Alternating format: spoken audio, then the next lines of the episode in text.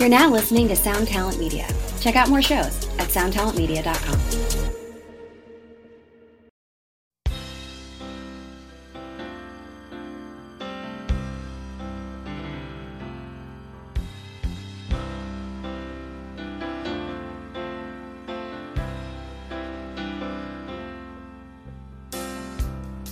Took a look down a westbound road, right away I made my choice. Headed out to my big two-wheeler, I was tired of my own voice. Took a beat on the northern plains and just rolled that power on.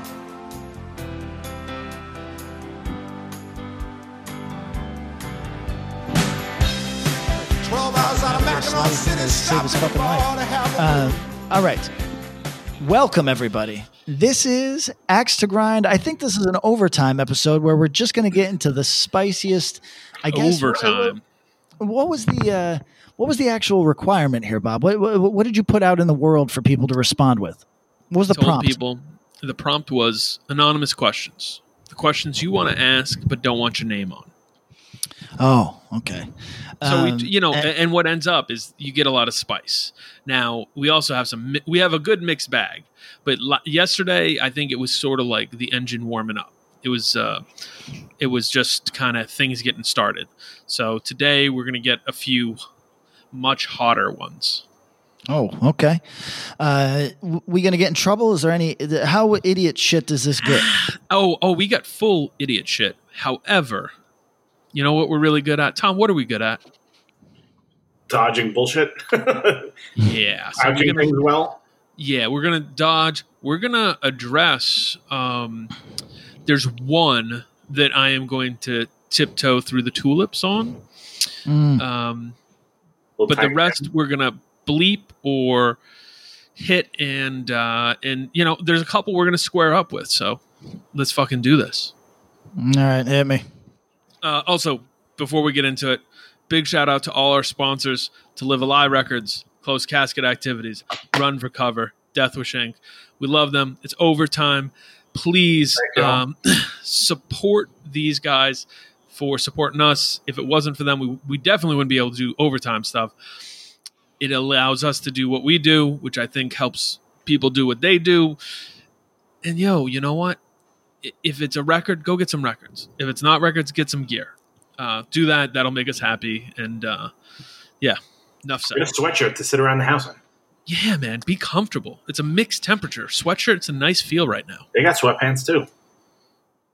I like that. Okay.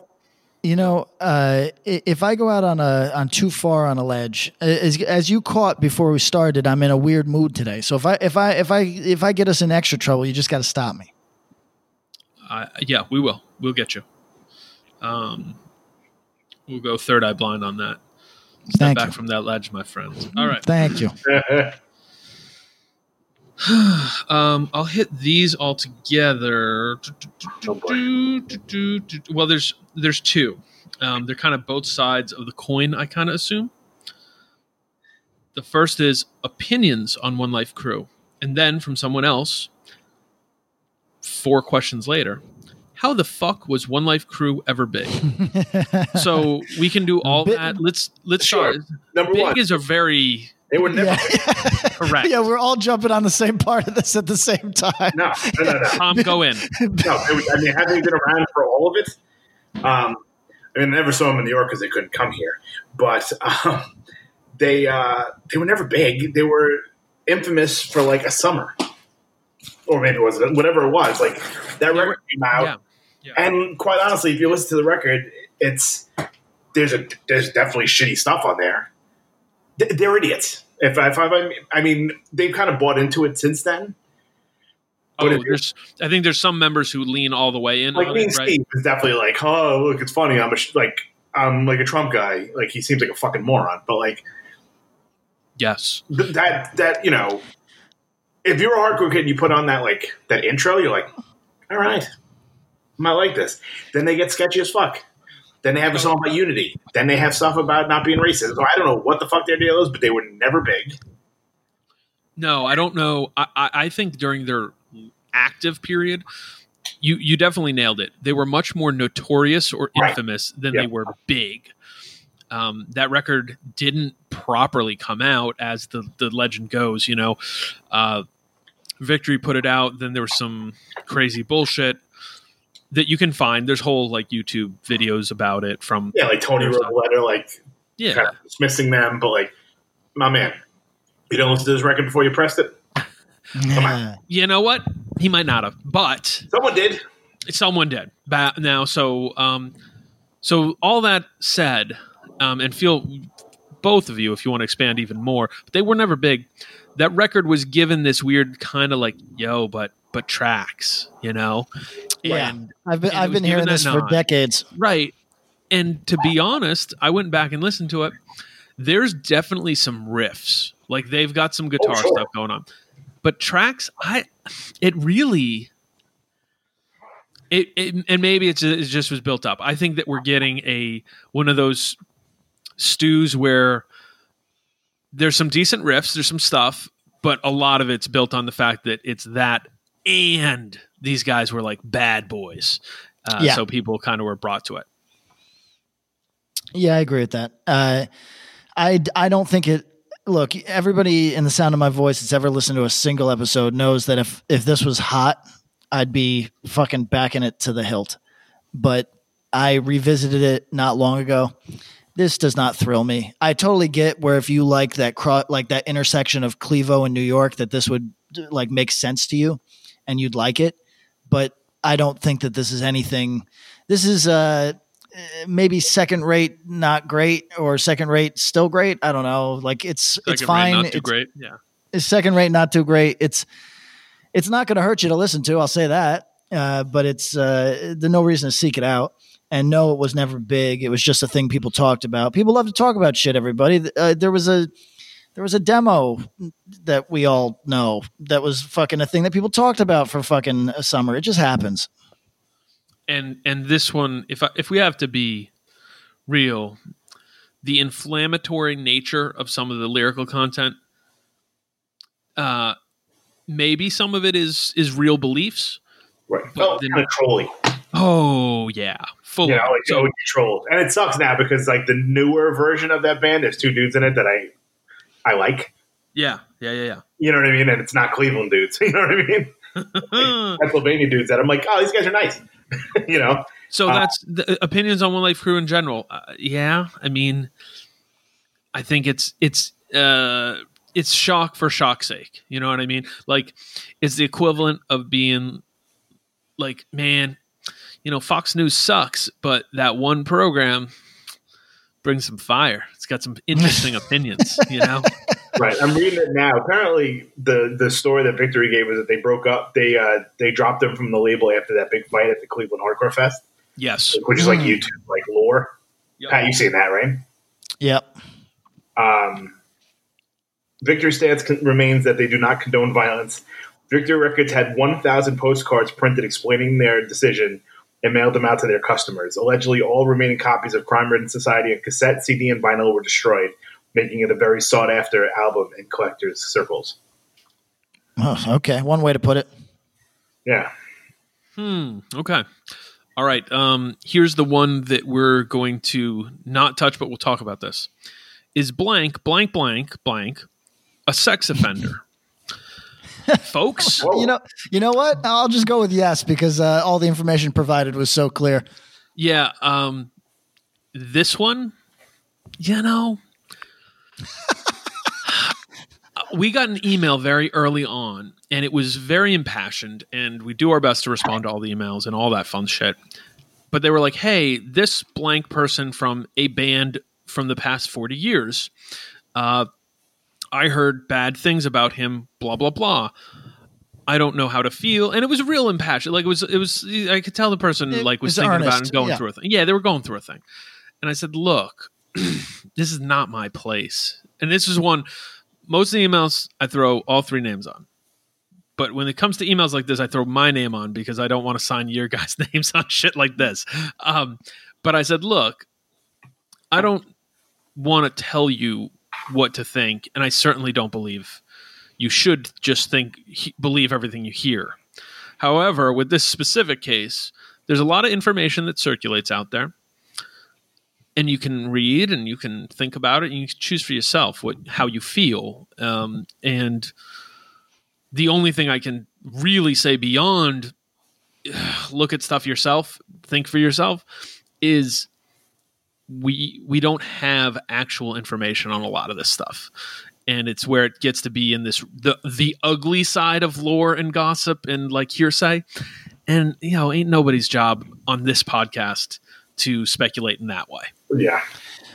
No, I jumped out for a dude that I do not know on any level. And if I'm going to fancy a guess, we all have a negative feeling on. But I jumped out the other day because in a Insta Live that I was doing, the person I was doing it with was talking real loose about somebody that I wasn't there. I wasn't there, and neither was he. And so while I was quick to say, look, I don't have any stock in this person that we're talking about. I don't know this person. Based on what I've heard, I don't care to know this person, but it's important for me to say, not for legal reasons, fuck it. But like, right. It's important for me to say, if I stacked up all the shit that I ever heard about every single living fucking person that's been around for more than fucking 5 years in hardcore, it would go to the moon. I could fucking ride it to the moon. It's just, and look, to some of you, that's going to mean, wow, every single person in hardcore is a sex predator or some shit. Maybe, but I think more likely is that when you're in a closed community, people can get mad vengeful. You might remember from high school that weirdly, all the girls that slept with other girls' boyfriends suddenly had herpes. The rumor was always that girl's got herpes. Who do you think was saying that? You know what I mean? Like it's somebody that was angry about something else. So I went to a boys' Catholic high school. I don't know anything about that. I don't know what the fucking rumors are there, but what I'm saying is the pretty girls in high school. Yeah, that's true. I could probably guess the pretty girls in high school all had rumors on them, all of them. And do I think now that I'm a fucking adult, do I think that those rumors were true? No, I think that a lot of those rumors were fucking vicious bullshit that somebody fucking laid at somebody else's fucking feet for no good reason other than being mad.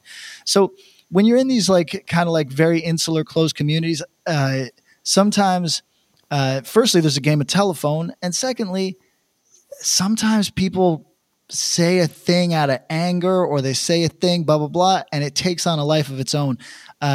So I'm always quick to tell the story. There's a guy I know that's got brain damage from a thing that was provably not true. And now he walks around with brain damage. And if you don't think that colors my opinion of how we should all be talking about each other, you're out of your fucking mind. Preach. Yeah, let's keep that energy, folks. Would you rather be stuck on an island with a banger EP or a lot of mediocre LPs? Give me the banger. A four song. That's a long time to be on that fucking island with four songs. That's what I'm saying.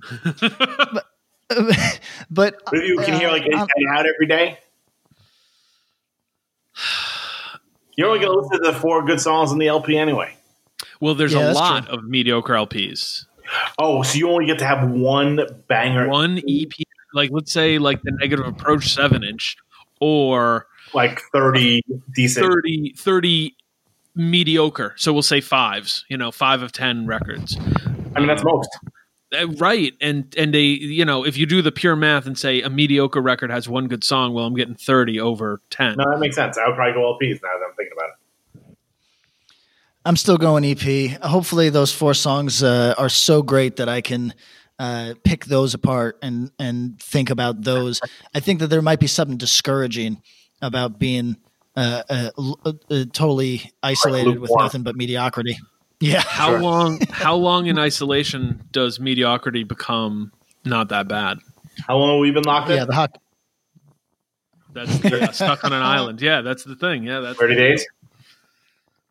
Stuck on an island. Let's say it's, we'll say it's not full on Castaway, but it's going to be 18 months.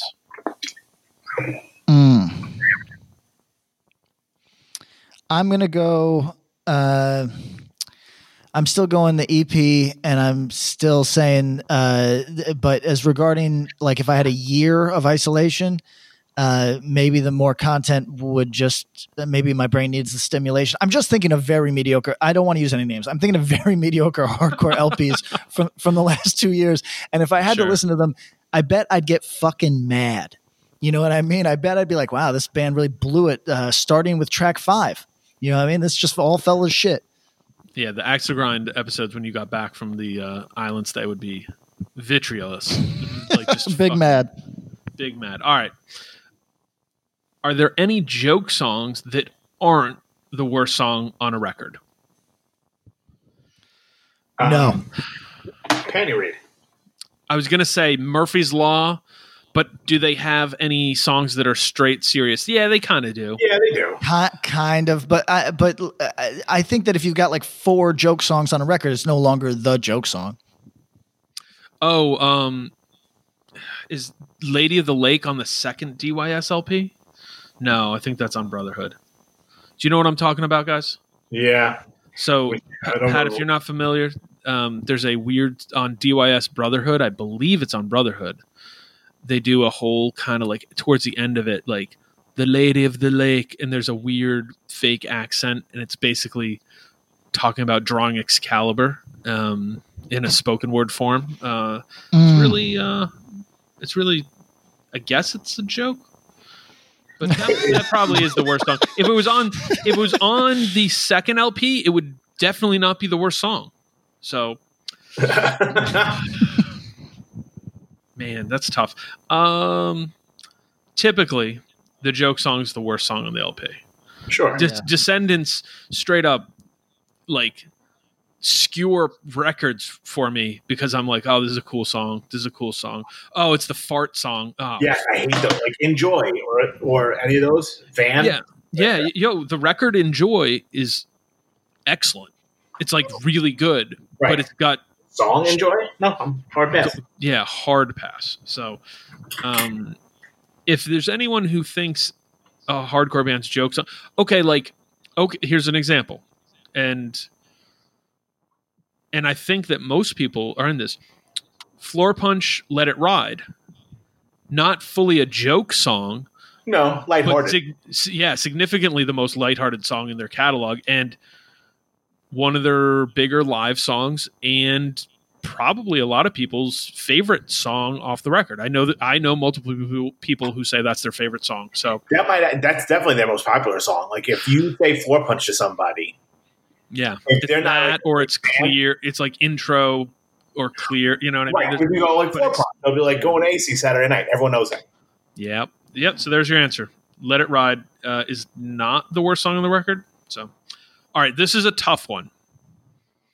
So let's all take it kind of serious. Why do people like Earth Crisis? Let me answer first. I'm not going to validate this nonsense. No, you got to.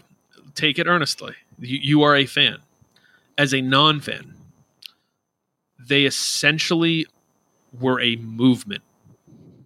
Whether you like their music or not, there were people whose entire basis in hardcore comes right off the back of Earth Crisis. They changed a lot of perspectives on, like, straight edge, veganism, that stuff, for sure, brought it to a much larger space, but also musically certainly pushed the genre into a different space and a place where more metallic leanings weren't just like kind of like this byproduct, but also something that became an entryway. Like I have a feeling there were people who Earth Crisis became an entry drug from metal in the mid 90s. For sure. In a way that like the New Age catalog just couldn't have done. You know? Sure. I mean, number one, you can get an Impossible Burger at Burger King because of Earth Crisis. There's a true line that is demonstrably true that you can go into your local Wegmans and there's 4 freezers full of vegan stuff. demonstrably because of Earth Crisis and because of hardcore kids in general. I think if you think like, you know, say from like 94 to like 99, Earth Crisis was the standard. And then the bands like Floor Punch and In My Eyes were like the outliers almost for a minute. That's not, yeah, I don't, yeah. That's, you know what I mean? Like how crazy is that? Like, hardcore wasn't the usual. Like I remember when those bands first started, like, you know, even 10 Yard Fight before that, like it was kind of like, oh shit, like a throwback. Like that was not standard. Here's the old school bands. Yeah, yeah. And I mean, they would play with Earth Crisis. They would play with all these other bands. But like for a while, Earth Crisis' style of music is kind of like that was hardcore, and everything else is sort of like bouncing off of it. And if think, you want the late 90s youth crew kind of thing, all the Floor Punch, all more straightforward stuff, mm-hmm. is a reaction to Earth Crisis. Yeah, oh, sure. Yeah, of course. And I think, you know, it's All Out War. Fanboys like Patrick and I love it just because we love it. Firestorm is a kind of a game changer in terms of sound and everything, but like Destroy the Machines is a legitimately like great heavy record. Like Firestorm is not a fucking, it's a classic, but it's not anything insane. But like I feel like Destroy the Machines is really a game, like a standout record for heavy music. Yeah, I would say that if this person, I don't know who, obviously it's anonymous, but if this person values integrity but not Earth Crisis, I would tell them to expand their palette a little bit. And if they're being turned off by kind of all the bullshit around Earth Crisis, then I get that, but there is music underneath. So regarding the music, which everything that both of you all said is true about a movement and how it's influenced lives, but that might not matter to a 22-year-old now, where all of his friends were born vegan, and none of this really resonates. Veganism, like I said, like, you know, all the respect in the world to sect, but I'm the only fucking person who cares. You know what I mean? Like, it's like veganism is not a fucking the hot button issue. It doesn't light those fucking fires right now, and in part because of Earth Crisis and because they've been around forever. But I'm going to say that even if you just boil it down to the music, I think it is a mistake, as some people do, to listen to Earth Crisis and say, this is metal for idiots, and dismiss it.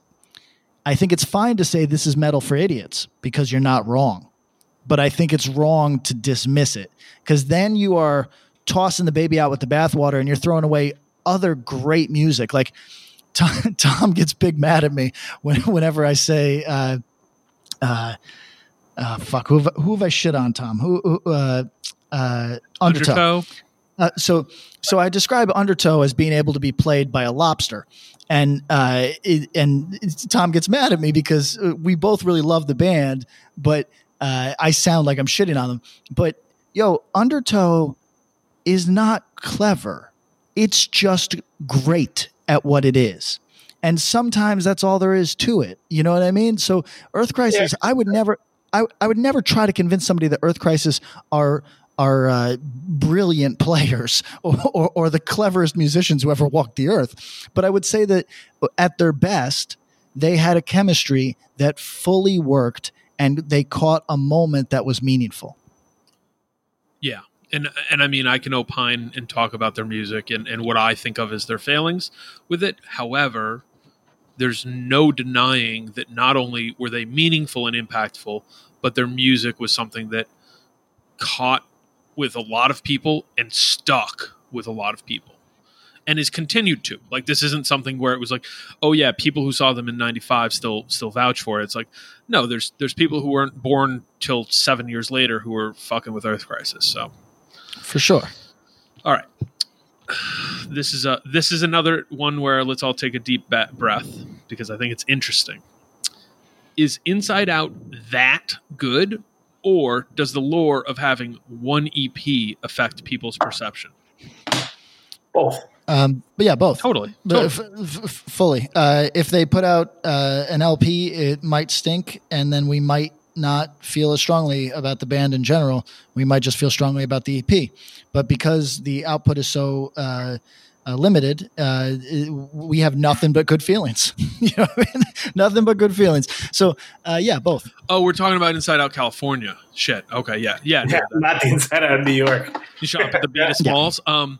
No, everything Patrick said exactly, and what Tom said, both. It's both. They are, like so many things, the myth is so much better than the reality.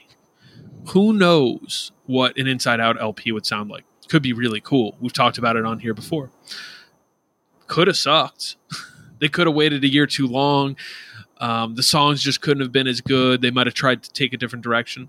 But that EP, man, all the news that's fit to print is fucking great. When's the last time either of you revisited the Inside Out 7-inch, the EP? Probably about a month ago. Nice. Longer for me, maybe 3 months. I mean, still, it's a 30-year-old record that we've listened to in the last 3 months. Right. Yeah, yeah, that's a good point. I've certainly listened to it in the last 6 months at least. There's still stuff that I when I listen to it, I pick up on things and really like. So I think that's a good testament. So, 6 songs or whatever it is, I guess, including whatever the CD tracks. Yep. They're doing really cool stuff. And the lore of it, all that is neat. I think there's a lot of people who are drawn to the Zach part. But I also think it's a really influential sonic record for hardcore. So 100%. Okay. Is it true? Kev1 from Bulldoze bludgeoned a dude to death at CBGB's with a mic stand. I don't know, but I don't think so. I think we would have heard more of that. I've heard a good handful of Kev1 stories.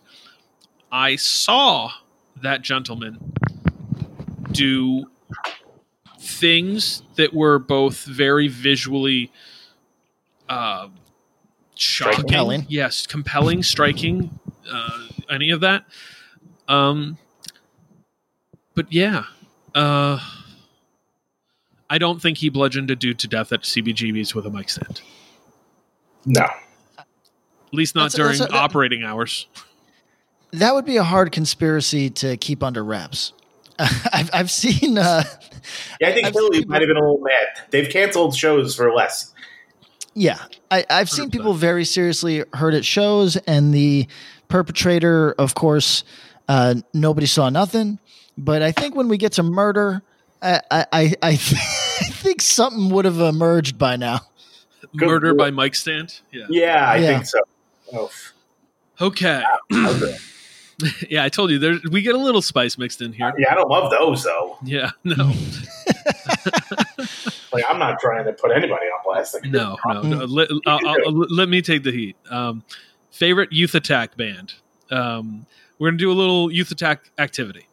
I'm gonna run through their discography stuff. Not all of it. There's an awful lot, but the stuff that I can bring to mind. And if you have a feeling, positive or negative, say it. Charles Bronson. Pretty great. Yeah. Cool. And, not quite One Life Crew in the style of like they were more infamous than they were big, but musically it's fun. They did the thing. Patrick, meh. I don't think it holds up very well. Sure. Aerosols. Never. It's got a lot of fans. People like it. The Bad Form. Did either of you catch this band? Not a clue. Okay, The Bad Form. I'll go 30 seconds on this. Featured a guy from North Jersey, Avi, who was a good friend who paid me a floor punch on gold to drive his car across the country in 2002, and wrote me a really good letter with it. So that was cool. Shout out Avi. The 7-inch that they did, they were kind of like going for this weird. What if the MC5 were a punk band with hardcore tendencies in 2001? The record I'll tell you this, the record that Youth Attack put out is fine. They did a live on WSOU set that is fucking brilliant and awesome. Like, I mean this in all sincerity. It's one of the things that I... Where can I find that? It's on the SOU site on the archive where you can find all of the live sets. I'll link you. It is fucking great. It's got this like fervent energy and aggression where it's like, at this point, these dudes live were ripping the balls off people. Like, these are the band. This is a band who had kind of jangle, but aggressive jangle and like I know the description. MC5 done by punk dudes in 2001, punk and hardcore dudes. It's not what you might think it is. It's so much more aggressive and cool. Virgin Megahore doesn't do shit for me. Holy Molar never did shit for me. Yeah. Nope. Charm City Suicides, an actually good live band, but the recordings never did shit for me. The Oath. Don't recall them at all. Yeah. The Oath were cool. Yeah, the Oath were not bad. Live experience at the time. Yep. The Repos. Is that a term? That's Tony Erba band, isn't it? No, Repos were Chicago guys. Oh, they were Clevo. No, that's H100s. H100s, yes. The Repos are a few years later. A lot of love for them. I haven't revisited. At the time, they were hot. I'm trying to skip through here. Nasty Skins with the Z. Meh. Surf Nazis Must Die. There's people who really fuck with that. Man, there's a lot. I'm halfway through here. Salvation from Philly, actually pretty good. Okay, here we go. Cult Ritual. Failure. Is that Salvation. The metal one? No, Salvation was Kyle Kimball, who was in Let Down and Mother of Mercy, and now is in Nothing and Night Sins. Oh, right, so sure. It's pretty good. Cult Ritual. Hallow, Vile Gash. Here's where we're getting into the thing. Nazi Dust. Yeah. Nazi Dust, Squirm, Raw Nerve. We're full loft punk era. Right. And there's of this stuff. I fucked with Salvation. I've gone back and listened to Hoax, and it's pretty good. Like, it's actually stands up pretty well. But there's a lot of this stuff that either was just lost on me or I just didn't vibe on. Squirm, for example, musically, it was cool, but I saw him live, ironically enough, at 538 Johnson or whatever it is, and was not feeling the vibe. So, like, there's that, but on the other side, okay, and they're more modern stuff, Civilized. I really like that record, Cadaver Dog. A lot of this stuff that he's doing out of Denver right now is awesome. City Hunter was cool. There's that mid era where I think it's the jump on point for so many people that just doesn't thrill me. Yeah, it's the jump off the building era for Patrick. Okay, I'll beat you to the ground. All right. Oh, this is interesting. Made some big mistakes. Can you recommend bands or albums with themes of regret and growth? Oh. I don't know about albums. Yeah, Blacklisted. Here's one that I think Blacklisted does regret very well. Yes. Here's one that I think doesn't get the credit it deserves, but Slapshot. I think that it made the same mistake. There's a few, and even there's some late era Slapshot. For anybody that I know that I'm like on one with Slapshot and I talk about it too much, but like the part of the reason that I love both Blacklisted and Slapshot is because after Heavier Than Heaven, there's no mistaking Blacklisted as a thing where you should listen to the lyrics and that there is more going on here. But Slapshot, many people just kind of have a surface read of and have always had a surface read of, but it doesn't take much digging to get into how Slapshot is really like one man's 35-year journey through who he is. And he's not always in love with himself. And it's really like, there's not great records, but it's really a ride, and regret factors strongly in a lot of these fucking records. So I would urge everybody to check out, just pick any Slapshot record after the cocky young period, and you're gonna find some I could have done that better, you know. They're doing a 35th anniversary. 2 days in Boston. Yeah, is that true? September. It's an anniversary tour in September. 18th to 19th or 19th to 20th. Yep, something like that. Wow, did I guess right at 35 years? Wow. Yeah. Good job. If I'm not on tour, I would go to that for sure. No one's gonna be on tour, so you can definitely go to that. Yeah, that's true. Tom, go. Fiddlehead. Oh yeah. Okay. Good. That's a growth record. Mm-hmm. A lot of loss in there. Yeah. I would also say there's a couple fragments of this. Like, what is your goal? What are you feeling? Are you trying to like submerge yourself in this and then kind of like free yourself? I might suggest there's a reflectiveness in both the Embrace and Rites of Spring records. Embrace particularly, because I think that may not hit for a younger person. Well, it may. It just depends on what lean they are. We don't know, but because sure. The other side of what I'm going to say is, if you're really, or if you're going a different way and you just want to like get your fucking feet under you, Hatebreed, Perseverance. You know, that's more on the growth side, but motivational. You know, like just get your ass in gear. And I know those are kind of big pendulums, but there's a lot of interesting look at. Like the idea of regret and what people that might be one of the lyrical strong suits of a lot of good hardcore records. When they can kind of look at that and go, man, I fucked up, but I got back up, you know? That little shit's out the window. You got it. All right. Oh God. God does it a lot and we don't catch them half the time. I do. Do I catch them most of the time? You catch a lot of them. You both catch them a lot. But I do it quite a bit. There's a lot of weird ones. So I'll do a count at some point. He's doing like our cred check. He's like no, because I know it's more like it's the same way I think all three of us do that shit a little bit. It's sort of Easter egg. Yeah. A wink and a nod in the land that we stand on is ours, you know what I mean? What's up? This is a tough one, and you can check the time if you'd like. What's up with Dwid being listed as the biological father to blank son on Wikipedia? I blank that. Is that on Wikipedia? Apparently so. Okay, so somebody take that down. That's nobody's business. It's disrespectful, is what it is, and it's so, and it's just straight not true. Yeah, I mean, it's Rick to life.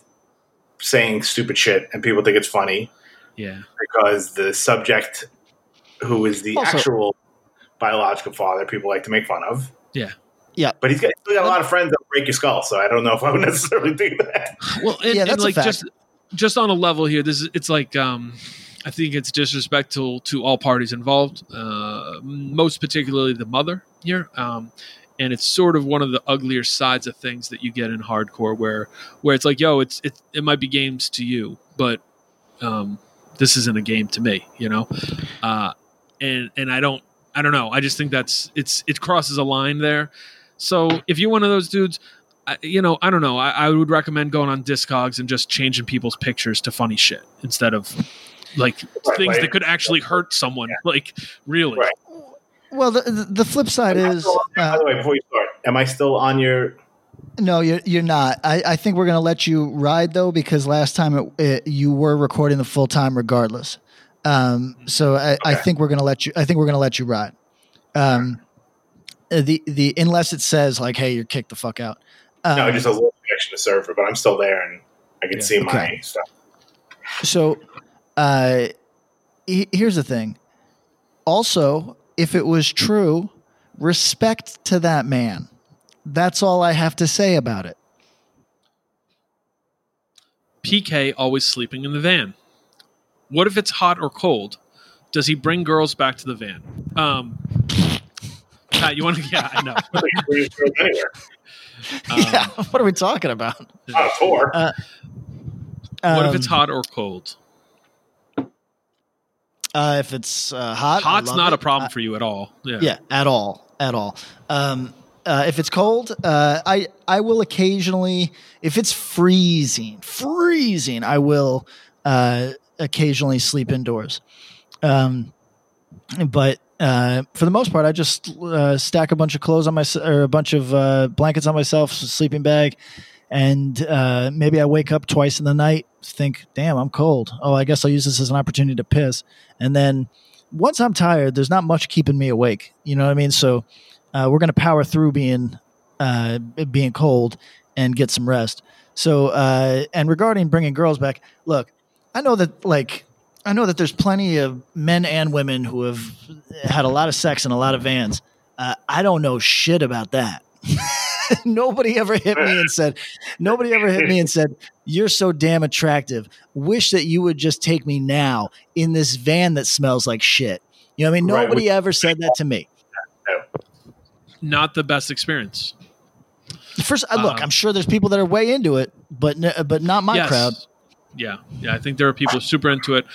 Not the metalcore crowd, too, by the way, just FYI. No band have I gone on tour with, and it's not like I've been out on tour for a million years. There's certainly a lot of road dogs, but the boning and tour van thing is a lot more bluster than it is fact.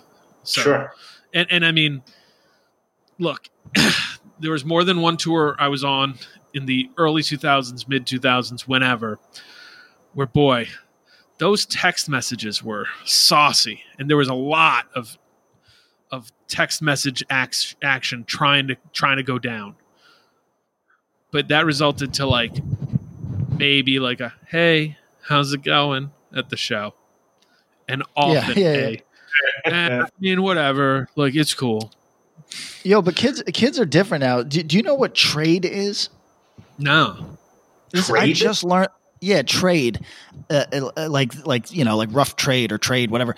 The word trade, as in we're trading spice for whatever. But so I just learned this. The girls in New York that are real spicy, if they're just having a Tinder date over for sex, they call that dude trade. They'll just be like, to the roommates, they'll say, "Is it cool if I have somebody over tonight?" And they'll be like, "Sure, should we clean up?" Or, and I'll be like, no, it's just Tinder trade. He'll be out by the morning. Or it's just skater trade. You know what I mean? So kids are different now, man. Fuck with it. That's cool. Good for them. They shouldn't be so hung up. I'm glad somebody's having sex. Good for them. Yeah, exactly. Will Bleep ever get canceled? Is threatening teens with a gun not enough? Again, not going to use the name. I don't know this story. Neither do I. All right, let's start with a big one. Do you think you should threaten teens with a gun? No. If it's a good story, fuck it. Will that person ever get canceled? I don't know. Are we going to get threatened with a gun if we talk about it too much?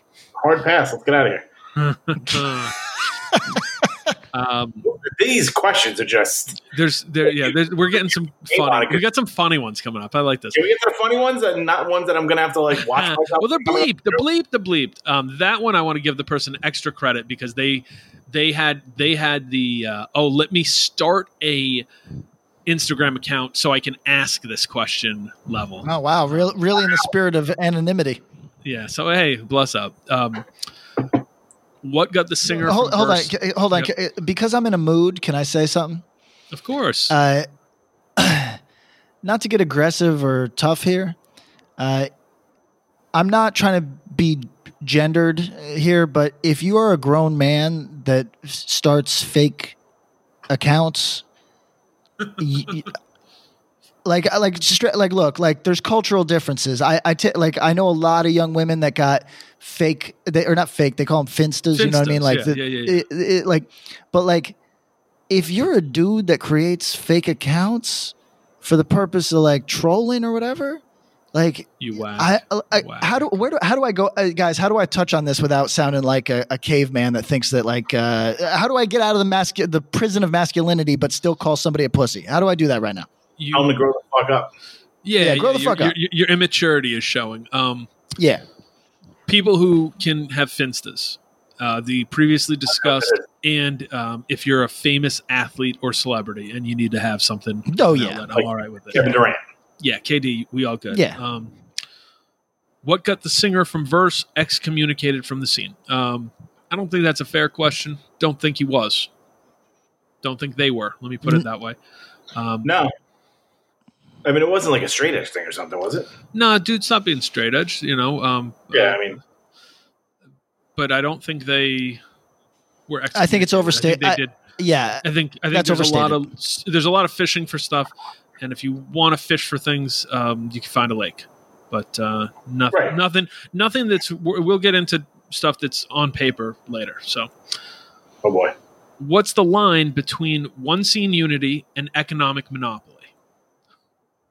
Oh, wow. So is this – we're talking about the Come and Correct record? One-scene unity. So I see that a lot. I think that's just, you know, I feel 1,000 years – too old for everything when I see sloganeering in hardcore now, but I have to remind myself, I center myself and go, yo, like I definitely wore many shirts that had something on. Yeah. And I think that's sloganeering. The idea of anybody trying to promote like, hey, let's try to work together. Let's try to build stuff, link and build fam, etc. It's all good. Now, economic monopoly. I don't know if that's sort of a nodding at people not allowing other people to book shows or do bands or do a label. I don't know what that would mean, you know. But my feeling on that is that people should be able to do what they're going to do, and the healthiest version of hardcore or punk or whatever the fuck is one where many things can happen in different ways and by different people. If they can work in concert, cool. You know, like I don't get the vibe that many people really want to step on toes, especially when it can hurt their bottom line. But if someone's actively out there trying to like monopolize something, I think that's poorly thought out. Yeah, I don't know exactly what this person's driving at. It sounds like a local promoter beef that I don't have much say on. Right, this is like they're trying. Why don't you just say exactly what you're asking us, and then we'll tell you. Like, yo, whenever I kind of get an idea of where the slogan's coming from, and yeah. What that other thing means, but I feel like Kramer on that episode of Seinfeld when he's being Mr. Why don't you just tell me the name of the movie you'd like to see? Exactly. How good is that moment? I love that moment. Well, why don't you just tell me the name of the movie you'd like to see? Brown Eyed Girl. Playing at 7:00. Who is the biggest poser band in hardcore? This is the energy I wanted. Biggest poser band in hardcore. Like, okay, are we being asked, is this the biggest group of posers in a band? Is this the biggest like band who's popular to posers? I don't, you know. Oh, well, that's a good distinction. Because I feel like it's kind of hard to delineate, like, you know, like, hey, this band that I don't think much of, like, I don't know your fucking hardcore bona fide, like, sure. You could have every fucking hardcore record. How do I know? Like. Or like who the biggest? This is all anonymous. The person who wrote that in, if you wrote it in for laughs, kudos. Well, but that's the kind of question that I really remember the idea in being a 17 or 18-year-old and be like, yo, they're a bunch of fucking posers, you know? And it's like, I think some of the bigger like hardcore bands bring in front are, you know, like, sure. I feel like the last I went to go see Sick of It All and AF at the Kingsland in Brooklyn. Yeah, and I felt like they were great, and you know, like I knew, like, but like at a hardcore show in Brooklyn, and there's 300 people there. I didn't know like 75% of them. Yeah, and I was like, these people are all posers that only come to these types of shows. With Lucky Land Slots, you can get lucky just about anywhere. Dearly beloved, we are gathered here today to... Has anyone seen the bride and groom? Sorry, we're here. We were getting lucky in the limo and we lost track of time. No, Lucky Land Casino, with cash prizes that add up quicker than a guest registry. In that case, I pronounce you lucky. Play for free at LuckyLandSlots.com. Daily bonuses are waiting. No purchase necessary. Void where prohibited by law. 18 plus. Terms and conditions apply. See website for details. Hello out there. Yes, hello out there, everyone. I'm Hal Schwartz. And I'm Flynn McClain. Together we host None But the Brave, a podcast dedicated to the music and career of Bruce Springsteen. Bruce and E Street Band are on tour right now for the first time in 6 years, and we're taking a detailed look at what's happening on stage in our bi-weekly episodes. We've also been recently joined by some very exciting guests, including rock journalist Warren Zanes and Stephen Hyden, Backstreets Magazine founder Charles Cross, and Barstool's Kirk Minahan. If you're a diehard Springsteen fan, this is the show for you. So please subscribe to None But the Brave on your favorite podcasting platform, and we hope to see you further on up the road. Thank you so much. We'll be seeing you.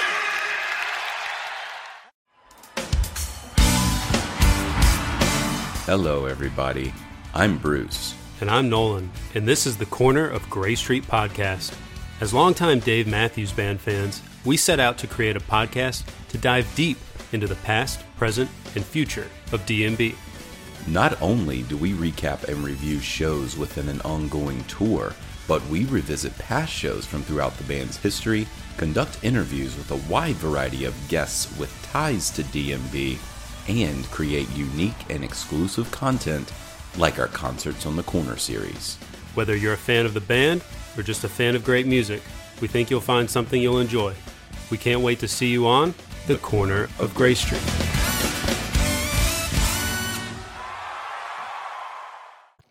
Like, wouldn't I saw Mindforce there a week later and none of the people there. Right. No crossover. Yeah. I feel like if you were a band who embraced the poser band title, you probably do quite well. Like we For talk sure. about hardcore adjacent and all that. There's probably a time and a lineage of people who would call that shit poser shit because of the people it attracts, etc. But one person's poser is another's new fan, or somebody who's more diverse in their musical taste. That's one of the bright sides to me of hardcore post 2010, probably, is that the diversity in sound and the diversity in one person's musical collection is more significant than I remember it being younger, and I think that's a good thing. Sure. Papa Roach. That's what I want to say. Okay. that universal. I don't like Elvis. Oh, wow. Well, the hero the most. All right. In photos from the last Youth of Today tour, Ray was X'd up. I ain't, nah, or meh. What's the premise here? That he's not sure, or that he's a 58-year-old man that's X? What's the angle? Oh, here? That's right. They're talking about the last tour, like this recent, like in March or whatever.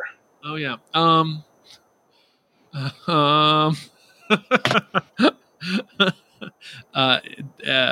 It made the photos more interesting for 14 seconds.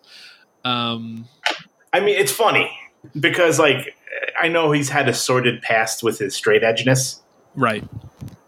So, like, I'll be completely fucking transparent. One, I forget what show it was, but I went to go see Underdog. Yeah, and Richie X'd up, and I was like, "This is fucking awesome." Oh, that's cool. Because this dude's still fucking straight edge, and he always was. Like, Civ was always straight. Like to a point, it's kind of like, this is fucking cool. I love Shelter, and I love Youth Today. But sometimes it feels a little cosplay. Hmm. Oh, yeah. Here's my quick question for you. Are we sure that Richie was always straight edge? I mean, no, of course not. I don't. Okay. Yeah. I've never followed him. I don't follow him into every room he's at. No, same deal. It's like if Ray Capo wants to X up, go for it. I would be willing to bet that man has drank no beers in maybe ever. No. Like, I'm very curious.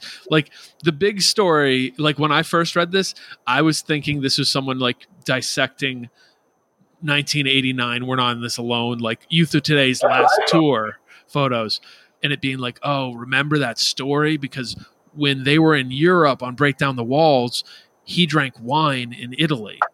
No, but I think they meant, like, when they played with, like... No, you're totally right. That is exactly what they meant. Yeah. I don't know. I would love... Do you think there are 20-year-olds who are really, really... could get heated about this? Because if I was 20, if this was 1999 and I'm 18 or 17... I could probably muster up some, like, real intense emotions on this, but I just can't right now. Yeah, I think it would be hard My thing is, like, the 19, 20-year-olds of today are not the same as the 19 to 20-year-olds of our time. No, definitely not. Sure. Like, you know, we were talking about, like, 10-Yard Fight having, like, the diss song on, like, on Civ or on... Better Than 1,000, yeah. Blah, blah, like... No one's doing that now. No one's, like, offended by the, you know, these other motherfuckers anymore. They may beef amongst each other, but they're not like, you know, you let me down, hardcore hero thing, you know? Well, and that's so that I talked about getting meta on 10-Yard Fight. I'll do it right now. Why not? Fuck it. To me, when it came to it, it was like, all right, Minor Threat, bands like 7 Seconds, Uniform Choice, kind of put the whole straight edge thing and, like, these ideas of the way to be and the way to act and the way to live, especially on that side of things, in the air. And then there were bands like Youth of Today and Chain of Strength and Gorilla Biscuits and all the Rev stuff, Bold, who catalyzed it, Judge, who catalyzed it into, like, a thing where it's like, hey, this is a thing. This is... To be straight edge, you have to be these things. These are important, and you should do this and that and this and that. And then the early 90s thing was kind of like the stretch out of that. Like, hey, that group who catalyzed this, that was our heroes, and we're the new wave, and we're gonna be the torchbearers. And then by the mid 90s, with a band like 10-Yard Fight, and then with the, like, late 90s stuff, Floor Punch in My Eyes. Was the where the previous generation had been torchbearers? These were the guys who were reactionary and saying, "Yo, that previous generation was full of shit. We're the real deal, and we're not gonna bullshit around." Now, that's the naivete of a 17-year-old philosophy, because it's just, you know, it doesn't feel that way in 2020. I don't see bands who are taking it that kind of energy. Like, even the militancy of, like, Earth Crisis, you could tie that in, same kind of thing with bands like 10-Yard Fight. There was a stronger line to it. Strife too, sure, you know. And I don't see that. And I don't. I won't say that's good or bad. It's just very different, and I don't really feel a way other than to say that it is very different right now. You don't got anything else on that, Pat? I mean, fuck it. If well, look, I don't know anybody's fucking deal. I don't know anybody's deal. I know that if I'm Pat's a little drunk band, right now. No, I know if I'm in a straight edge band at age 55, I'm going to X up, and somebody on the internet can suck my dick about it. I think Xing up is fun. If you're in a straight edge band, particularly, that's just dope. Who gives a shit? What was the last time you X up at a show? Oh, it's been a long time. It's been a long time because for my bands, it's not appropriate for either of my bands. You know what I mean? If I was in a straight edge band, I would be doing it with my fucking gray hair, and kids would be making fun of me online right now. But for my bands, it's like not like, you know, that there's plenty of straight edge members, but it's not our vibe. Okay, so Tom first, then Pat, and then I'll give. What's your X look like on your hand? What kind of an X are you drawing, Tom? I'm going fat X's. Usually need someone else to help me do them. Do you do fat X like outline and then fill in, or just a couple lines? That's like crazy. I go a couple lines. Okay. Yeah. If you do the fill in, I think it's almost like you better have the big pants and like Adidas with the 3 stripes, like to complete the look. You better be wearing a windbreaker for the whole thing. Pat your X's. I'm a slender X man. Don't give me a Sharpie, but I'm a slender X guy. You got to use a Magnum marker, but I'll usually go pretty thin. Give me the chisel. You got to what you got to do if you're trying to draw a good X. You got to make your fist before you draw it on. If you have your fingers out, that X could look really weird. However, give it a couple looks. You got to make sure that thing looks tight. If it looks bad, you're going to be disappointed in those photos later, folks. In fact. Okay. This is interesting. There was 2 questions here. Why do some older dudes like to romanticize the old violent aspects of hardcore? I don't think that's an age thing.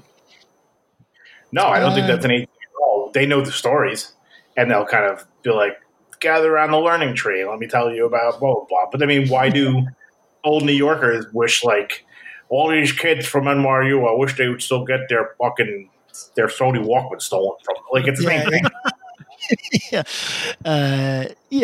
And look, like, we dance that line to varying degrees. Bob, you are a bit more adamant because you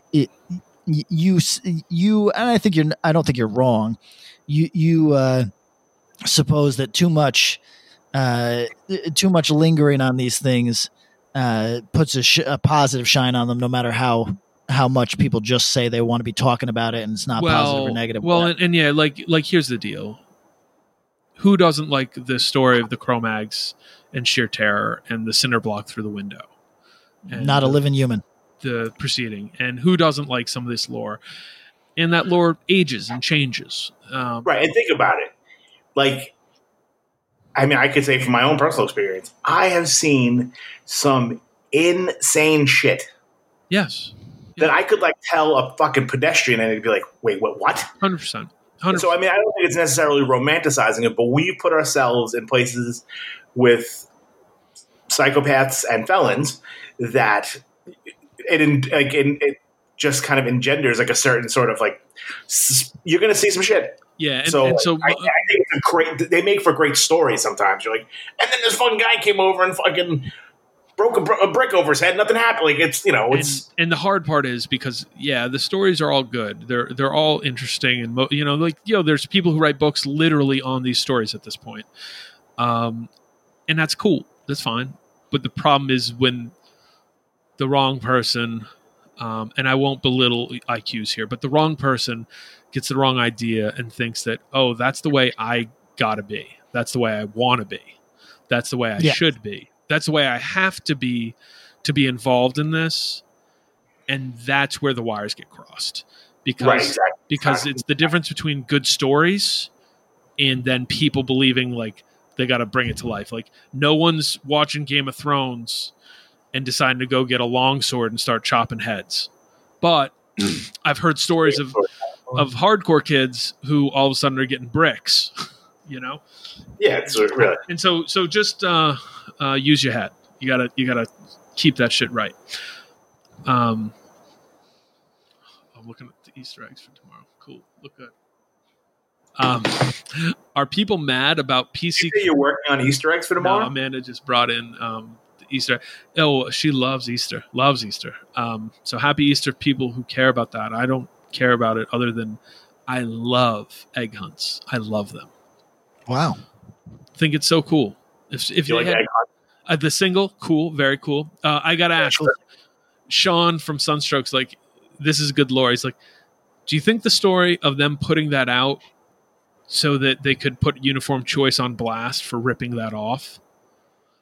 Do you know about this? No. So the Egg Hunt single, one of the songs on there has some lyrics that Uniform Choice basically lifted and used on Scream for Change on the album. I can't remember what song.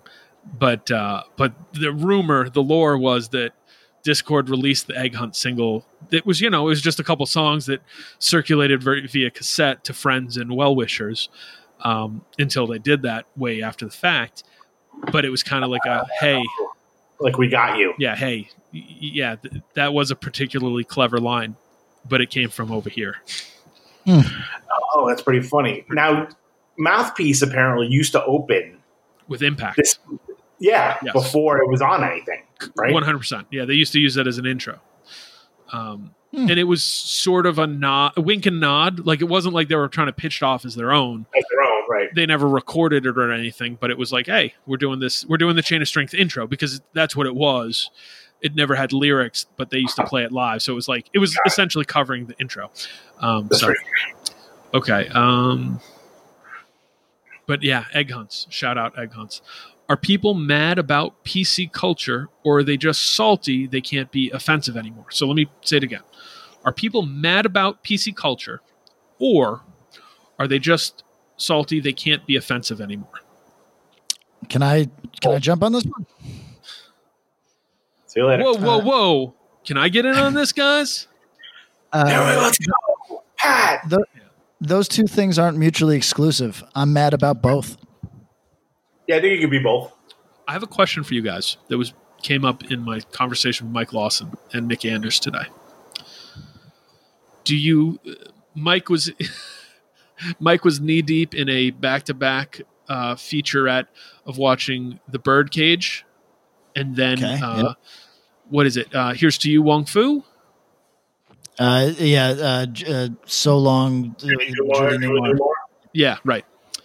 To Wong Fu. Yeah. To Wong Fu, right. Thanks for everything, Julie Newmar. Yeah. And we were discussing it, and it was like, some of the Wong Fu movie might not roll easily in 2020. And I came to the question, do you think they could make Mrs. Doubtfire or release it as is in 2020? Thought about this last night. You on the wavelength, my man. Yeah, weird that we're on this vibe. This crossed my mind last night. No, I do not. You know what else couldn't be made in 2020? What's that? Soul Man. White chicks. Oh, Soul Man, white chicks, sure, yeah. What else? There's a lot. But like, here's the thing. Mrs. Doubtfire. I think that's a movie that a lot of like sub third grade age children have seen. And I think, you guys think that's a funny movie? I haven't seen it in forever. Robin Williams is not that funny to me. Wow. Well, outside of this room, apparently, but hot takes. Yeah, that's a hot one. That's spicier than any question we got, except for a couple of those ones we had to bleep.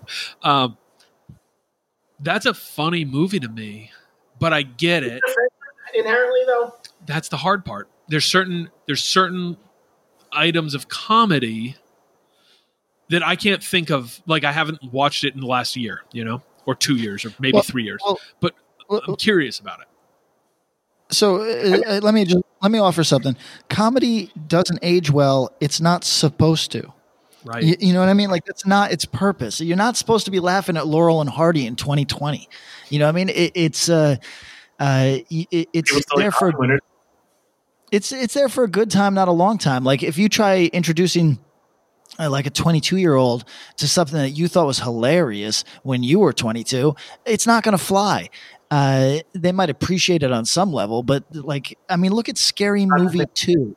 Mm-hmm. Scary Movie 2 is the height of comedy. It's the most brilliant thing I've ever seen in my life, and nobody under fucking 35 would even giggle. You know what I mean? So, well, no, like, and you know, you think about wrapped up in the movies too, though. Let's show a 22-year-old The Jerk, or sure, like Caddyshack. There's bits. There's some shit that they'll roll with. Maybe this is our challenge. Is Axe to Grind overtime challenge is name timeless comedies. Because like, even like, say, like, I mean, I was talking about this with a buddy the other day. The Hangover. Yeah. That wasn't that long ago. No. They say the F word within the first 5 minutes of the movie. Yes. Yeah. Also, Old School says the F word within the third line of the movie. It's and lots of humor that alludes to it in a way that's like, I don't know if that passes right now. I mean, think about I've watched Friends. I enjoy Friends. There are definitely jokes in there. Don't hold this against me, Pat. I can hear the derision in your fucking voice. You heard the judgment? Yeah, I don't know. Fuck. This dude was thinking, this dude spent his Friday night like, I wonder if Mrs. Doubtfire could happen in 2020. So fuck this guy. I just did it on a Saturday morning. But like, I think like even then there were jokes about like, you know, Chandler might be gay, and him being like, I'm not gay. And like, that was like comedy for someone to be like, no, not me. But, you know, like that was supposed to be funny. Not that there's anything wrong with it. Yeah, exactly. Seinfeld did it too. Comedy is comedy. I hate saying supposed to, but comedy, let's say supposed to, is supposed to reflect the anxieties of the time. And anybody that doesn't recognize that those change dramatically, and that it's often positive that they change, occasionally not good that they change. I'm always a stickler on this, that when we see progress as a purely linear thing, we're making a mistake. Yes. But when you're not supposed to share the anxieties of somebody in 1930. You're not supposed to share the anxieties of these things are not timeless. I really don't think that there is such a thing as a timeless comedy, even if I think that there's, like you said, there's bits that people could definitely appreciate, you know, but it's, you know, I really think that we make a mistake. We're precious about things that aren't meant to be precious. The Hangover is not meant to exist forever in the same format that we enjoyed it. It's supposed to, like, and this is the thing for me with music. I'm guilty of this with music. I don't want disposable trash ass music, but then when you run into people that like are at a wedding and something comes on and they go, this is my jam, and they're dancing into Who Let the Dogs Out or whatever the fuck, you're like, oh, you know what? This brings this person joy because it reminds them of when they were 15.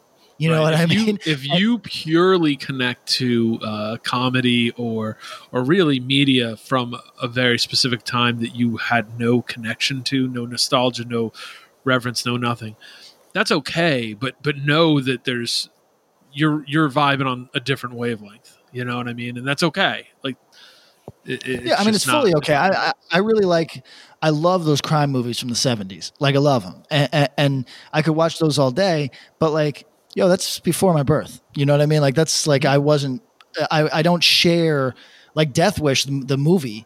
Like I'd be lying if I said I shared any of those anxieties. My family, my family was in Albany way before my birth. You know what I mean? Yes. My mother can watch Death Wish and go, oh yeah, I remember when it was just normal to get assaulted on the train. You know what I mean? Right. Like, there's the hyper specificity of something, but even like the idea of that is foreign to you. You know what I mean? Like, yeah. It's not even like my version of that was. It's like, you're going to have to stretch pretty hard to get there. Right. But I enjoy it. And some people, like, I've known women who are technically too young to enjoy. They wouldn't be in the demographic to enjoy Woody Allen movies, but they love them. I know people that love Harold and Maude, which I think actually predates. It might be. That might Harold and Maude's like 69. I mean, Harold and Maude's old, yeah. Man. So I'm not here to tell anybody that they can't enjoy something from a certain era, but I'm just saying that if you are judging something from a certain era and saying like, this isn't funny, it shouldn't be funny to you. You know what I mean? Like it's not like, that's not the only measure here. It existed for the time that it existed for. All right, Tom, we still got you? I'm still here. Okay, good. I was just going because I had to put them. Yeah. Understandable. All right. Would you? It is shocking though to see those things now, like in today's lens. It doesn't make it like I still like 40-Year-Old Virgin, but there's that whole scene that it's like, wow, like this wasn't that long ago, and you're like, how do I know you're gay? Like that's. Oh, I mean, Tom, this is a good one. Think about this. Think about The Office. There's like the first 2 or 3 seasons of that. There's an awful lot of slightly off color or full blown off color, like jokes about homosexuality, et cetera, et cetera. Yo, but I think that was there to reinforce Michael being an idiot. Agree, but it's still like this thing that I don't know if they would even put that in now. No, it's true. And that's still one of those shows that's on regular rotation for people who watch Netflix, you know? Right. And there's no way to to edit that. Like, while bands that used to say that stuff in their lyrics in 1987, mm-hmm. when they play those songs now, they have the chance to rectify. Oh, I mean, not all. Yeah, think about Paramore editing Misery Business. You know what I mean? And I think they straight up don't play it now. They changed it because it's got like something about being a slut or something. Once a whore, you're nothing more. There you go. Which I get it, man. You know, it's tough. Cool. All right, moving forward.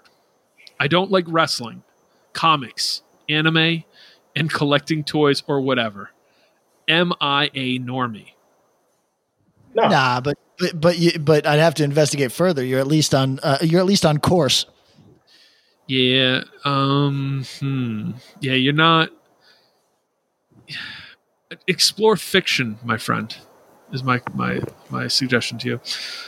Would you rather listen to any band on Toxic State or die from coronavirus? Sounds like someone's got a problem with Toxic State Records. I couldn't even tell you who's on Toxic State. So yeah, so that was my first reaction. So I looked it up. Toxic State actually released a lot of different stuff.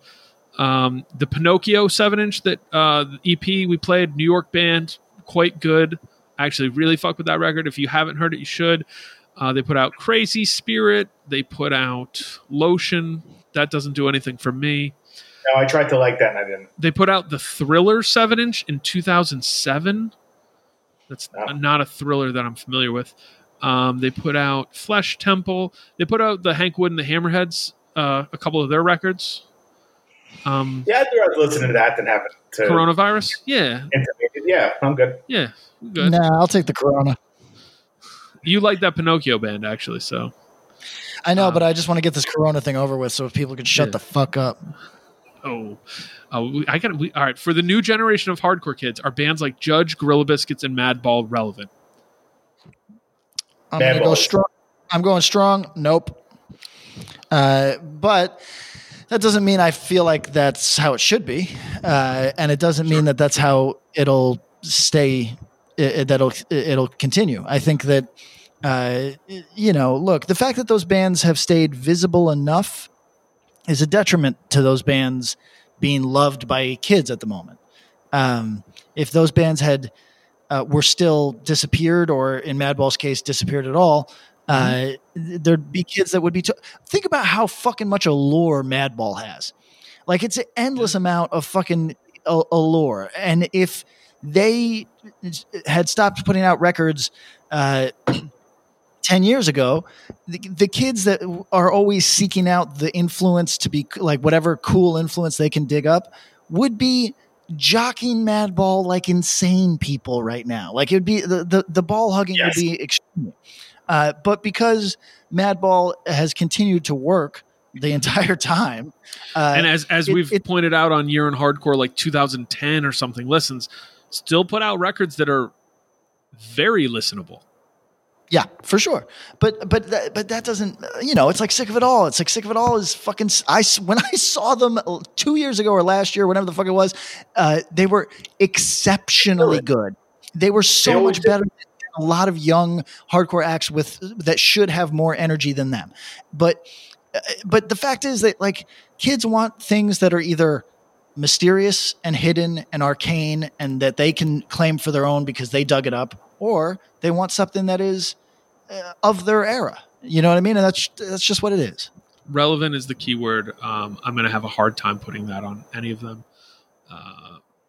That doesn't mean that people don't love or appreciate them. Okay. Sure. Real question is, what is the appeal of Three Knee Deep? Heavy mosh riffs, bro. Yeah, it's hard. Yeah. It's hard and it's current, and these are young people too. Just to kind of go off that, this is a band that people are feeling, and it's a new thing, and they can own it. And especially a band from Tampa. Name all the Tampa hardcore bands you can that have done anything to the level of Three Knee Deep off the top of your head. And if you can't name 10, then all right. I mean, they headlined a festival, so all right. What's the full story with Isaac and Dwid? you should listen to Diablo's Den podcast and ask over there. Yeah, it's a good story. How about Bleeding Through, Killswitch Engage, bands like that? Thoughts? That's not a continuation of the question, separate one. So do we want to give... what's this full story with Ezak and Bleeding Through? Ezak and Killswitch Engage? Bands like that. Bleeding Through, Thoughts, never did a thing for me musically. Tom thinks they're cool enough dudes and have a couple riffs. I can't find anything redeeming about them, despite being adjacent to things that I do like, and like there should be something there for me to dig my teeth into. Just can't. Killswitch Engage, I literally can't make sense of. That's just a different type of thing. I'm not hateful of it. I just don't get it. I fuck with both bands. Tom, help me with this. Yes. It's cool. Average Killswitch Engage fan. Yeah. Are they more likely to like Hatebreed or Lamb of God? Lamb of God. Okay. That's for sure. They're not like hardcore adjacent. They're like straight up metalcore. Yeah. Like they're metal. Metal. But they're like metalcore, like not what we consider metalcore. Yeah, they're like metalcore from hardcore. Yeah. Yeah. I mean, they're all hardcore kids. Yeah. And Mike Davis and Overcast, and Jesse's a hardcore kid, but like, yeah. Why are the Cro-Mags so popularized? I understand the impact, but recordings were ass. Wow. Patrick sent this from his Finsta. I got my Finsta, yes, it's me. Are you telling me you listen to the recording in 1986 of Age of Quarrel and you think that recording is ass? I don't know what to tell you. Hold on. I'm not taking this position at all. I'm just trying to defend this kid if he's of a certain age where... where anything that doesn't have a modern recording is asked to this person. That's possible. Yeah, very possible. I've heard people say that they can't listen to the Bad Brains because the recordings are too bad. Whoa is right. Why are they so popularized? You understand the impact. Okay. To me, the recording for Age of Quarrel, the album, is just perfect for that style, for the style of music. I don't think their recordings after that, like Best Wishes sounds really good to me. I don't really care about the recordings after that, but they all range from good enough to whatever. So that might be something for you. There was a time when Cro-Mag's lore was also really cool and not just annoying. Yeah, and we've talked about that tipping point. I'm the only person that still enjoys Cro-Mag's lore, and I don't enjoy Cro-Mag's. And I'm seriously, everybody is over it except for me, where I'm like, man, I wonder how many times a day they think about each other. You know what I mean? Like I'm actually reflecting on it, and other people just don't give a fuck anymore. The wind in the air that I've been told is that the members of that band who have significant issues live within like 5 to 10 blocks of each other. You go punch each other, man. Just get it over with. I hope they secretly grab coffee.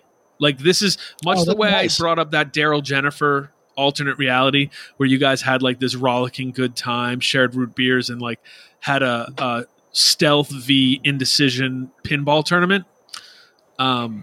You think JJ and Harley just like JJ, and it's like it's sort of like he's got a secret. It's like they have each other in their phone under a pseudonym.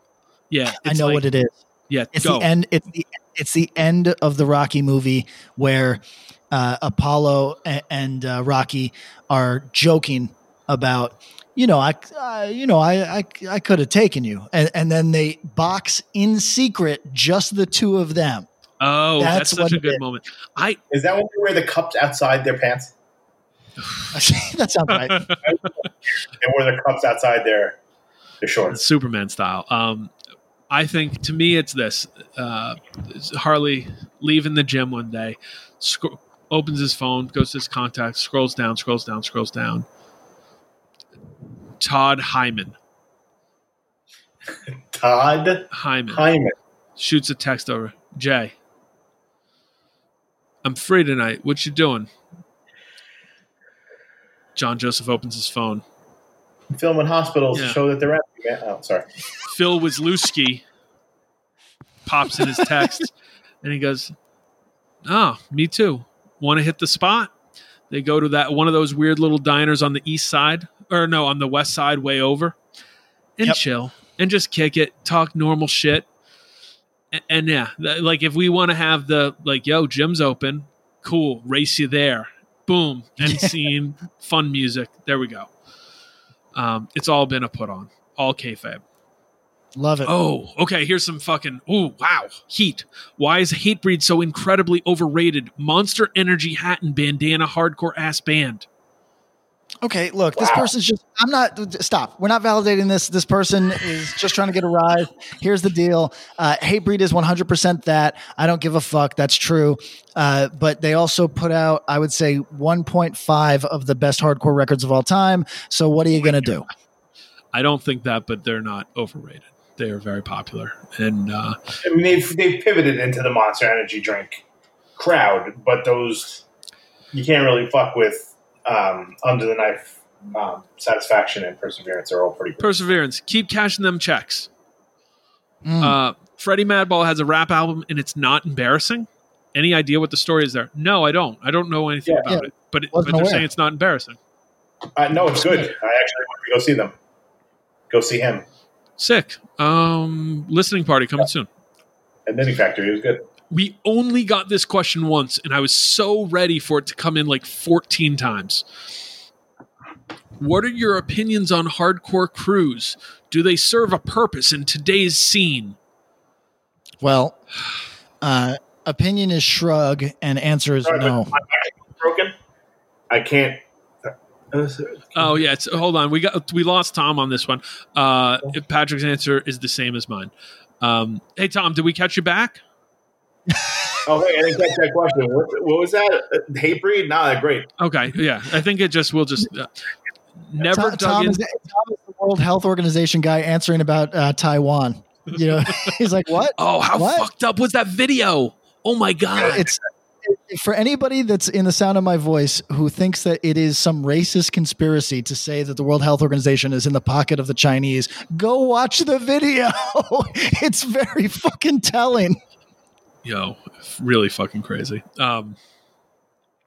Never dug into Agnostic Front or Youth of Today as a young person, and now I find it hard to fully get when revisiting. Yeah, that sounds right. Yeah, happens. Yeah, that makes sense. Without straight edge, veganism, and DIY, are we just juggalos? Yes. Yeah, that's fair. Pretty close. Without the makeup. Yeah. Mm-hmm. Sometimes with, who knows, bleeding through. Sometimes I've seen Black Anvil. When will Axe to Grind do a deep dive on Canadian HXC? Hell, not even a deep dive, but a passing, and I'm sure they were typing more. I like Comeback Kid. Yeah, you can get a passing nod. We've talked about we could do all the Chris Callahan bands. Yeah, we've talked about Fucked Up a lot more than a lot of people would want, maybe. We've talked about Chris Callahan bands. We've talked about, you know, like check out the band Stepping Stone, check out the band Mortality Raid. I think we've talked a little bit about the Vancouver scene of past. Go It Alone, great band. Check out Punitive Damage. Tom has told his Vancouver story many times. We talked about the Sons of Ishmael, Hayseed Hardcore record. Have we talked about DOA? I would, if you want me to talk about Inepsy more, I will. If you want me to talk about the Omegas more, I will.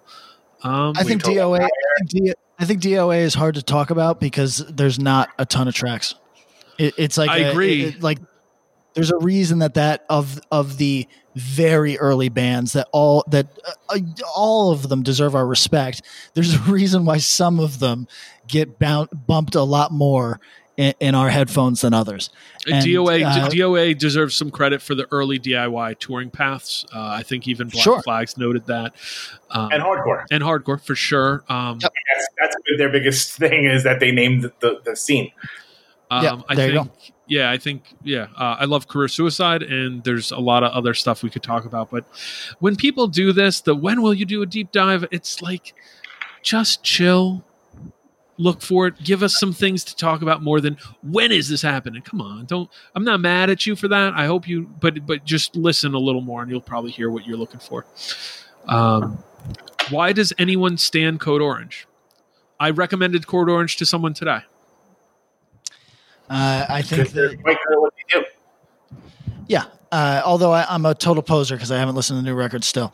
My next door neighbor told me, my next door neighbor who's a grown man with children told me that he really likes Hatebreed, but also one of his favorite bands of all time is Nine Inch Nails. And I was like, oh, let's check out this band Code Orange. I have a band for you.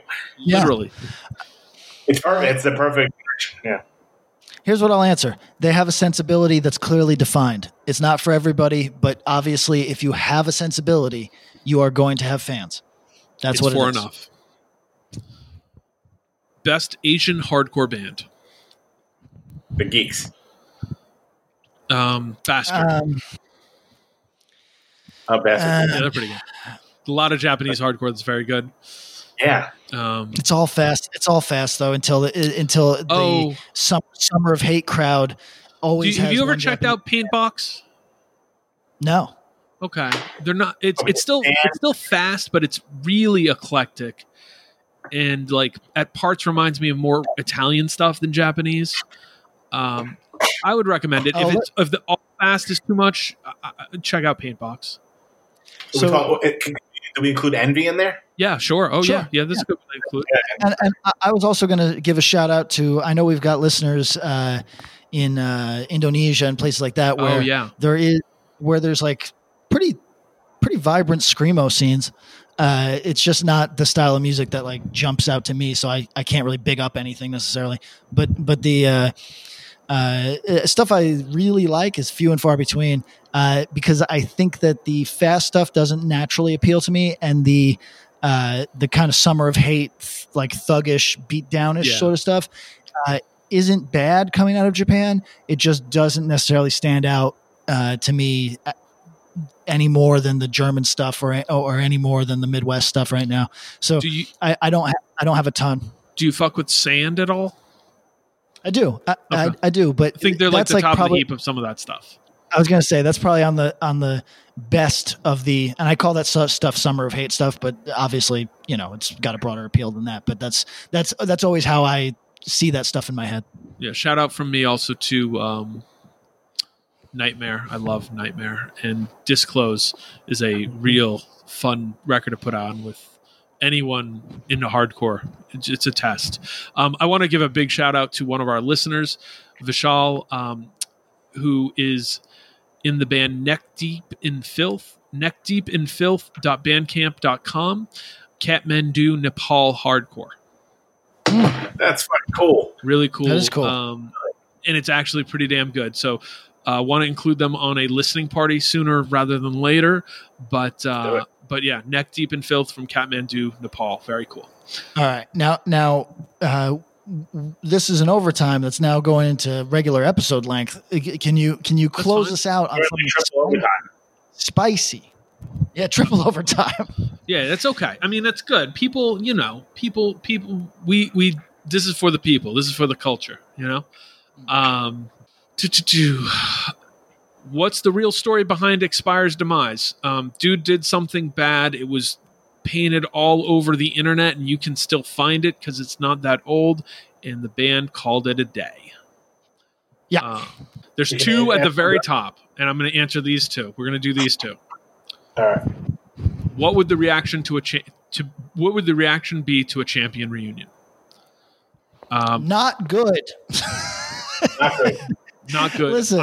I would bet all of the money that everyone on this call has against that happening with a original lineup. Yeah, look. Yeah, I just don't know if there's space for it in any kind of setting or any sort of lineup. Yeah, no, I don't think so. Because like I feel like Singer obviously all that shit, and then it's like no one's listened to them since. You never know. There's always somebody.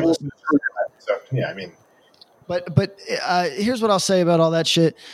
Some of the bands that are quote unquote canceled, you're going to see back in the next couple years. Like people that seem to know a thing or two tell me that Brand New is on Short Time now, but other bands are not going to do that, regardless of how much somebody might want it or not. It's Champion is one of those. You're not going to see a reunion. No. All right, last one, guys. And it didn't come from Mike Clausen, but it certainly is non-core. Ex of 5 years, currently shacking up with ex best friend in the house we shopped for. Hell, fuck. Can I repeat that? Ex partner of 5 years, currently shacking up with ex best friend in the house we shopped for. ...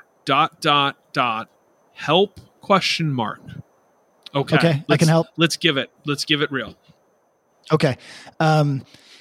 Your reality now is not your reality a year from now. A friend of mine, his girl cheated on him, left him for the guy that she was cheating with, and he attended their wedding. And the reason for that is because if your partner's happiness is important to you, then over time you will get over your angry feelings. And if she is actually, or he is actually happy with this new person, and that's the thing that lasts, you're going to let go of all that anger because you're going to say, well, what can you say? That obviously true love. You know what I mean? So you're going to get over it. However, if they're together for fucking 6 weeks and it was just a fuckathon at your expense, then you're going to probably punch this dude in the nose when you see him on the street. To that end, I suggest doing burpees every day, working on your hands, and putting up some real weight. When you said burpees, I thought you meant Kegels, but that's cool. Do some Kegels. Kegels, there we go. Tom, do you have any advice on this one? Nothing legal. My advice. I like everything that's been said, including Tom's. However, do you feel like you're in good shape? Are you interesting? Do you like yourself? Are you confident? Do you own any of that house? Do you feel comfortable in your other aspects of life? If you don't, work on those. You will feel happier and you will find something better suited for you. I don't, who knows if this was a better human, but work on that stuff. Enjoy yourself, and this too shall pass. Fact. Or have sex on their porch. I think that might be part of it too. Perseverance. Yeah. Yep. Yeah, but don't create fake accounts. Don't leave shit on anybody's. Don't leave shit on anybody's step. If don't wait for him to leave his house and assault him. You know what? I personally think it's totally okay to throw a punch when you see somebody that is put you in that state of mind. I don't think I've been schooled on this. It's not good to perseverate or stalk them. So just keep it out of your mind, and if you see that person, you see that person. That's all there is. I was with a younger friend who had been in a relationship, and it had recently ended, but he was still following them on social media, sees them with someone else. And that threw this person into a tailspin. Sucked. Took a lot of energy out of him. And I felt remiss in my abilities to communicate it because my only thing to say was, hey, full disconnect. You got to shut that off. You can't. Yeah, exactly. You can't sit in there. It's just not good for you. It's not going to let you move forward. That stuff, everything mentioned here, super ugly, but life goes on. Yeah, man. Make your story not involve theirs because theirs doesn't involve you. But it's also okay. People that avoid the shit at all costs, you got to just work through it. You're going to be unhappy. You're just going to be unhappy for fucking a couple months. It's going to be like breaking your leg. You break your leg, you can't walk for a couple months. Your girl fucks some fucking friend of yours. You're going to be unhappy for a couple months. It is what it is, but you just can't, in the same way that if you break your leg, you can't hobble around for the remainder of your life. You know what I mean? Like same thing here. Like, yeah. If he's a hardcore kid or whatever, just make him feel uncomfortable at a show. That's all I have. There you go. And this, Pat's trying to take the high road. This is where he takes the high road of all things. When people's feelings are involved, everything else is like, so what? You can say fucking dirty words in the '80s. So what? They said the f-bomb. Yeah. Like, I don't understand. It's comedy. You don't get it. Like he's fucking Henny Youngman over here. Pat's when it comes to the feelings don't get hurt, they get murdered. Yeah, exactly. You know what I mean? Like, and then with him, he's like, just move on, man. Just, you know, burn through fucking sage and just, you know, like, no, fuck that. Make that dude feel man uncomfortable, because if he did you dirty, he should feel uncomfortable. And this is Hardcore Love. I mean, thanks for joining us. I have said kill him. Well, okay, all right, goodbye, everybody.